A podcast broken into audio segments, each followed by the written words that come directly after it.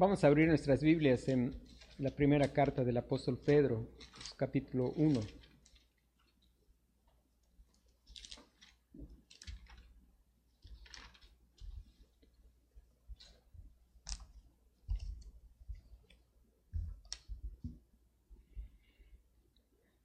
Dice la palabra de Dios. Pedro, apóstol de Jesucristo, a los expatriados de la dispersión en el Ponto, Galacia, Capadocia, Asia y Bitinia, elegidos según la presciencia de Dios Padre en santificación del Espíritu, para obedecer y ser rociados con la sangre de Jesucristo, gracia y paz os sean multiplicadas. Bendito el Dios y Padre de nuestro Señor Jesucristo, que según su grande misericordia nos hizo renacer para una esperanza viva por la resurrección de Jesucristo de los muertos, para una herencia incorruptible, incontaminada e inmarcesible, reservada en el cielo, en los cielos para vosotros, que sois guardados por el poder de Dios mediante la fe, para alcanzar la salvación que está preparada para ser manifestada en el tiempo postrero, en lo cual vosotros os alegráis, aunque ahora por un poco de tiempo, si es necesario, tengáis que ser afligidos en diversas pruebas, para que sometida a prueba vuestra fe, mucho más preciosa que el oro, el cual, aunque perecedero, se prueba con fuego, sea hallada en alabanza, gloria y honra cuando sea manifestado Jesucristo, a quien amáis sin haberle visto, en quien creyendo, aunque ahora no lo veáis, os alegráis con gozo inefable y glorioso, obteniendo el fin de vuestra fe, que es la salvación de vuestras almas. Los profetas que profetizaron de la gracia destinada a vosotros, inquirieron y diligentemente indagaron acerca de esta salvación, escudriñando qué persona y qué tiempo indicaba el Espíritu de Cristo que estaba en ellos, el cual anunciaba de antemano los sufrimientos de Cristo y las glorias que vendrían tras ellos. A esto se les reveló que no para sí mismos, sino para nosotros administraban las cosas que ahora os son anunciadas por los que os han predicado el Evangelio, por el Espíritu Santo enviado del cielo, cosas en las cuales anhelan mirar los ángeles. Por tanto, ceñid los lomos de vuestro entendimiento, sed sobrios y esperad por completo en la gracia que se os traerá cuando Jesucristo sea manifestado. Como hijos obedientes, no os conforméis a los deseos que antes teníais, estando en vuestra ignorancia sino como aquel que os llamó es santo, sed también vosotros santos en toda vuestra manera de vivir. Porque escrito está, sed santos, porque yo soy santo. Y si invocáis por Padre, aquel que sin acepción de personas juzga según la obra de cada uno, conducidos en temor todo el tiempo de vuestra peregrinación sabiendo que fuisteis rescatados de vuestra vana manera de vivir, la cual recibisteis de vuestros padres, no con cosas corruptibles como oro o plata, sino con la sangre preciosa de Cristo, como de un cordero sin mancha y sin contaminación, ya destinado desde antes de la fundación del mundo, pero manifestado en los postreros tiempos por amor de vosotros, y mediante el cual creéis en Dios, quien la resucitó de los muertos y le ha dado gloria para que vuestra fe y esperanza sean en Dios.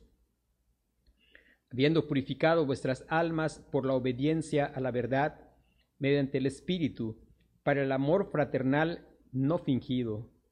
Amaos unos a otros entrañablemente de corazón puro, siendo renacidos no de simiente corruptible, sino de incorruptible, por la palabra de Dios que vive y permanece para siempre. Porque toda carne es como hierba, y toda la gloria del hombre como flor de la hierba. La hierba se seca y la flor se cae, mas la palabra del Señor permanece para siempre. Y esta es la palabra que por el Evangelio os ha sido anunciada. Desechando pues toda malicia, todo engaño, hipocresía, envidias y todas las detracciones. Desead como niños recién nacidos la leche espiritual no adulterada, para que por ella crezcáis para salvación, si es que habéis gustado la benignidad del Señor. Vamos a, a meditar los versículos del 22 hasta el versículo 3 del capítulo 2. El apóstol Pedro está escribiendo para animar la, la, fe de la iglesia que está siendo perseguida, que está siendo sometida a diferentes aflicciones. Muchas veces nosotros solemos, cuando estamos en aflicción, centrarnos en las circunstancias, mirar lo que está, las situaciones que estamos enfrentando. Sin embargo, el apóstol recurre a recordar a nuestros hermanos y bueno, a nosotros también, algunas cosas que son realidades en la vida de los escogidos del Señor para alentarlos.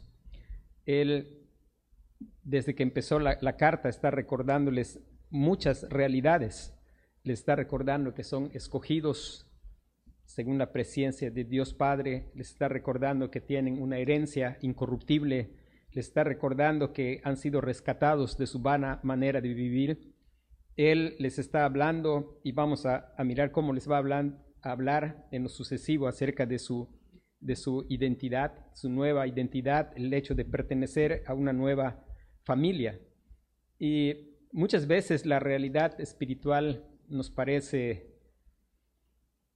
no, no la podemos ver y nos parece que lo que podemos ver y tocar es lo que es muy real, pero la verdad es que la realidad espiritual es, es tan real como aquellas cosas que nosotros podemos ver y tocar, no obstante, que no las veamos y las toquemos. Y son ellas las que pueden alentar nuestro corazón y debemos de pensar constantemente en aquello que es realidad en la vida de los escogidos. Al final, en los versículos 22 hasta los primeros tres versículos del capítulo 2, el apóstol va a recordar y nos va a hablar de la realidad de los escogidos. Damos gracias a Dios porque una de las cosas que sabemos que es real de los escogidos es, según el versículo 22, es que los escogidos del Señor tienen su alma, sus almas puras, dice, habiendo purificado vuestras almas. El alma de los escogidos del Señor es, es un alma pura, ha sido purificada al final del versículo 22 vuelve a hacer énfasis en lo mismo, de corazón puro. Damos gracias a Dios porque eso es una gran bendición. Dice la Biblia, bienaventurados los de limpio corazón, porque ellos verán a Dios. Y nosotros sabemos que no tenemos que hacer como hacen algunas personas. Hay algunas personas bueno, un, hermano que sirvió al Señor en Italia dice que hizo amistad con una señora y de pronto la señora le dice, pero ustedes no tienen santos. Y él le contestó y le dijo, bueno, nosotros tenemos más santos que ustedes, porque ustedes tienen que hacer todo un proceso y tienen que haber hecho milagros para que pueda ser santo. Pero nosotros creemos que todos aquellos que son escogidos en Dios y que han sido salvados por la fe en el Señor Jesucristo, son santos, sus almas son puras. El Señor Jesucristo hizo perfectos para siempre a los santificados.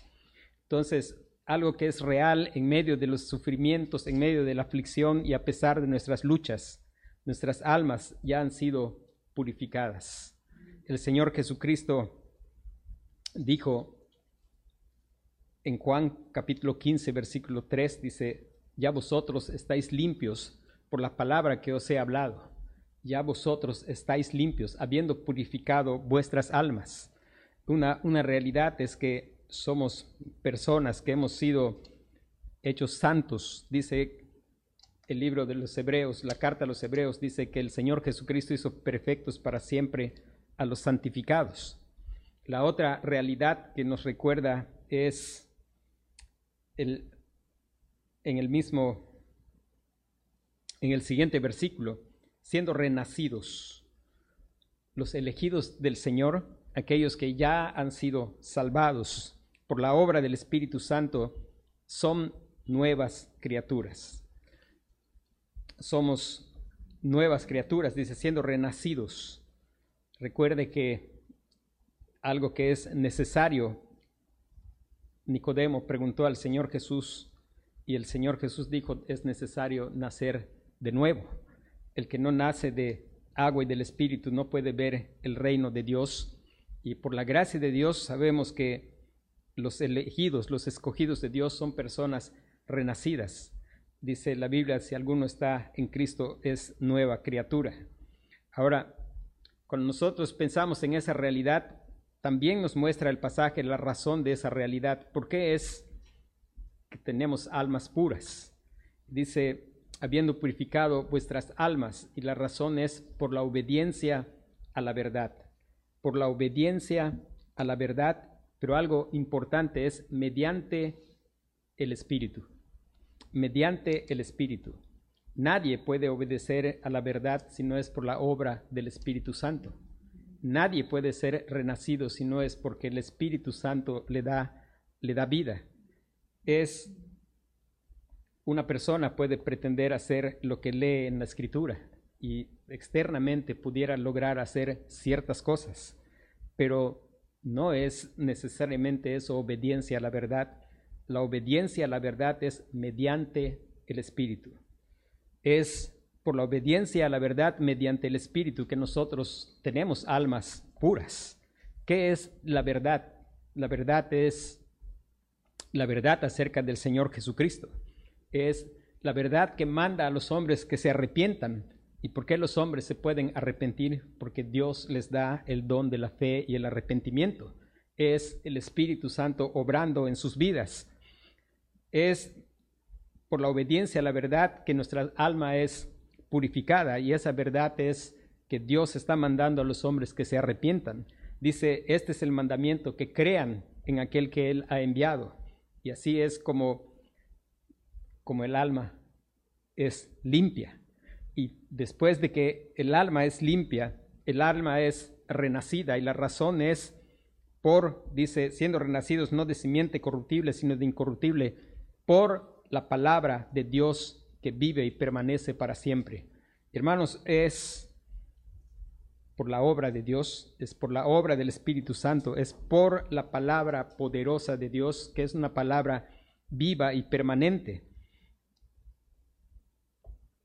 Por su palabra, así como Él habló para que Nicodemo sea resucitado, así Él habla por su palabra y da vida a aquellos que están ordenados para salvación.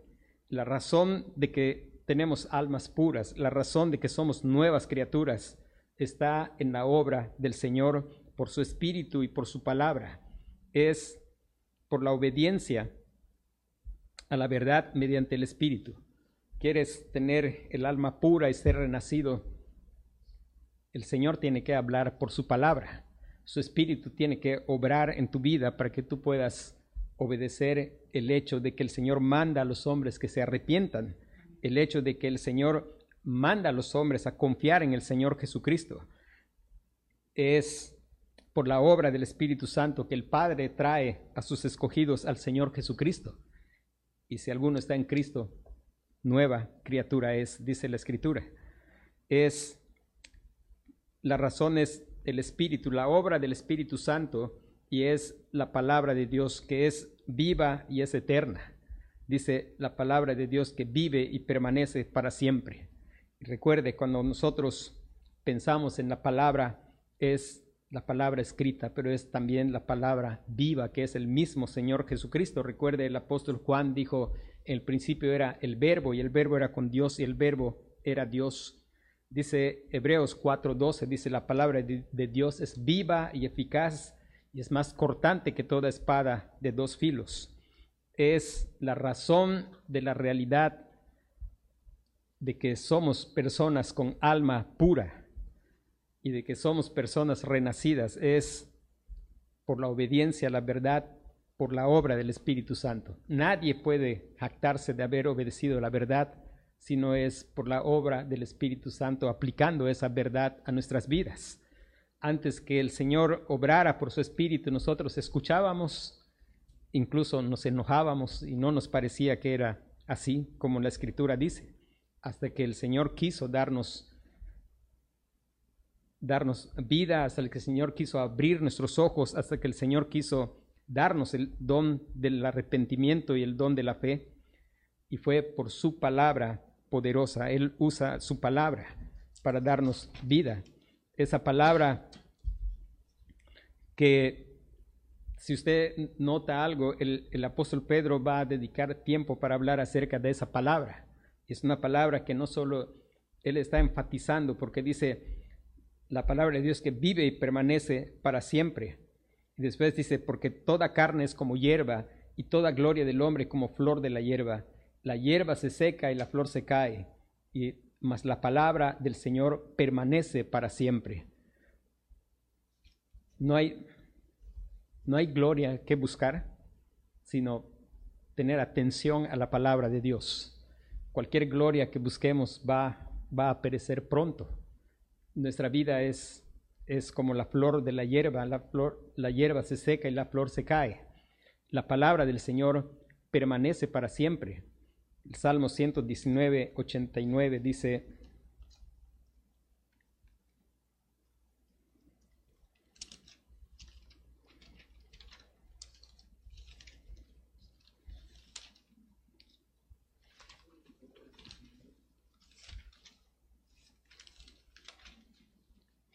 Para siempre, oh Jehová, permanece tu palabra en los cielos. Para siempre, oh Jehová, permanece tu palabra en los cielos. Y el Señor Jesucristo dijo que el cielo y la tierra pasarán, pero sus palabras nunca pasarán. Es su palabra que permanece para siempre. Esa palabra que es siempre igual es el Evangelio eterno. Cuando estábamos hablando del Evangelio, es el mismo Evangelio que se proclamó desde Génesis capítulo 3, versículo 15. Y es el Evangelio que está presente en toda la escritura.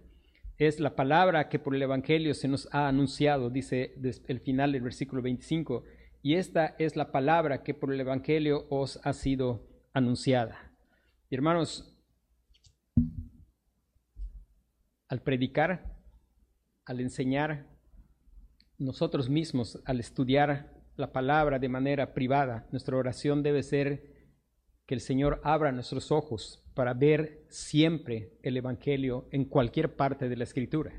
Es triste cuando se enseña desde el púlpito o desde clases de niños o cuando uno mismo lee y lo único que hace es encontrar cosas moralistas o historias interesantes y no encontrar el Evangelio. Es la palabra que por el Evangelio ha sido anunciada y damos gracias a Dios porque Dios ha, a través de su Espíritu Santo, obra y nos hace poder mirar que la Escritura está llena del Señor Jesucristo, llena del Evangelio.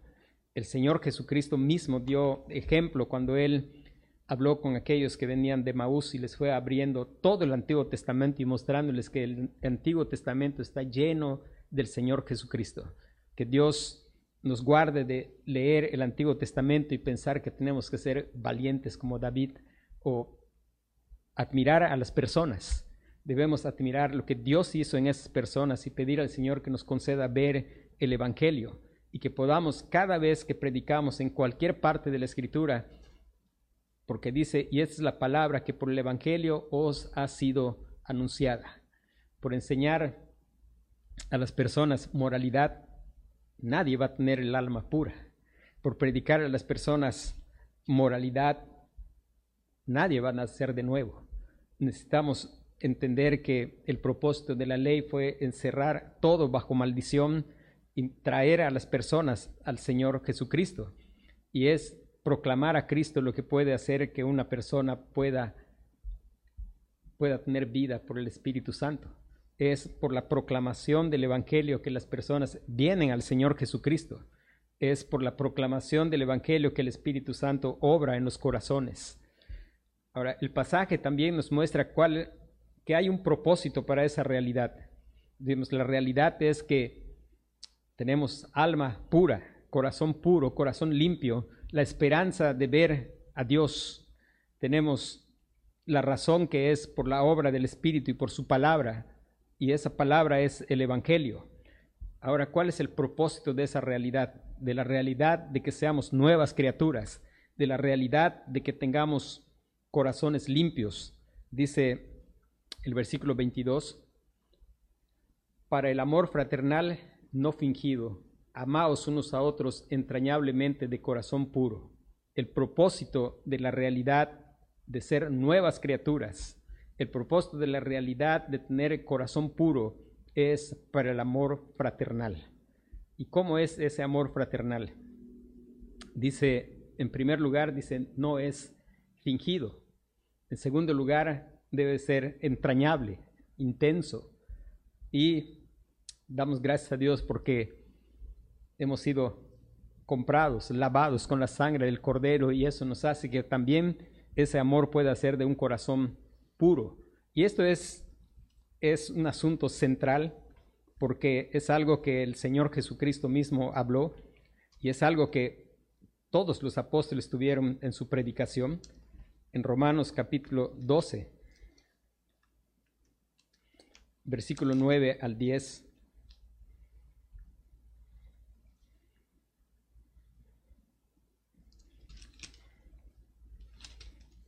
El apóstol Pablo dice, el amor sea sin fingimiento, aborreced lo malo, seguid lo, bueno, amaos los unos a los otros con amor fraternal, en cuanto a honra, prefiriéndoos los unos a los otros. El amor sea sin fingimiento. Y el apóstol Pedro dice, el amor fraternal no fingido, no fingido. Dice, entrañable y de corazón puro. Recuerde que el Señor Jesucristo, cuando oró, oró por y también mandó que nos amemos unos a otros como Él nos ha amado. El apóstol Juan en su primera carta es el tema de amarnos. Dice, el que no ama no ha conocido a Dios porque Dios es amor. El amor no fingido, un amor entrañable y un amor de corazón puro es el propósito por el cual hemos nacido de nuevo. Recuerde que es el pecado nos hizo estar destituidos de la gloria de Dios. El amor, la santidad es el carácter de Dios y solamente naciendo de nuevo. Nadie que, no ha nacido de nuevo puede, puede vivir en este propósito. Solamente aquel que Dios le ha dado vida por su palabra y por su espíritu puede vivir para este propósito que es el amor fraternal. Además, recordemos Dice el Señor Jesús, en esto conocerán todos que sois mis discípulos, si tuvieres amor los unos por los otros. La otra cosa que encontramos en el pasaje es que, bueno, dado que tenemos la realidad de ser nuevas criaturas, dado que el creyente puede entender por la misma palabra que es por la palabra y por el Espíritu que, que somos nuevas criaturas, que tenemos un corazón limpio, que es por la obra del Cordero de Dios, nuestro corazón es limpio porque fuimos rociados con la sangre de Cristo. Ahora, el apóstol Pedro también nos da algunos mandamientos pertinentes a esa realidad.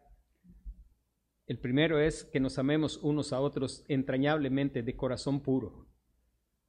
Dice Después de decir, para el amor fraternal no fingido, viene un mandamiento, dice, amaos unos a otros entrañablemente de corazón puro. Y después, en el versículo 1 del 2, dice, desecha toda malicia, toda maldad. O sea, lo contrario a amar, el amar es hacer el bien, buscar el bien de la persona amada. Y eso hace necesario que desechemos toda maldad, que desechemos todo engaño, que desechemos toda hipocresía, que desechemos, dice, todas las detracciones o calumnias.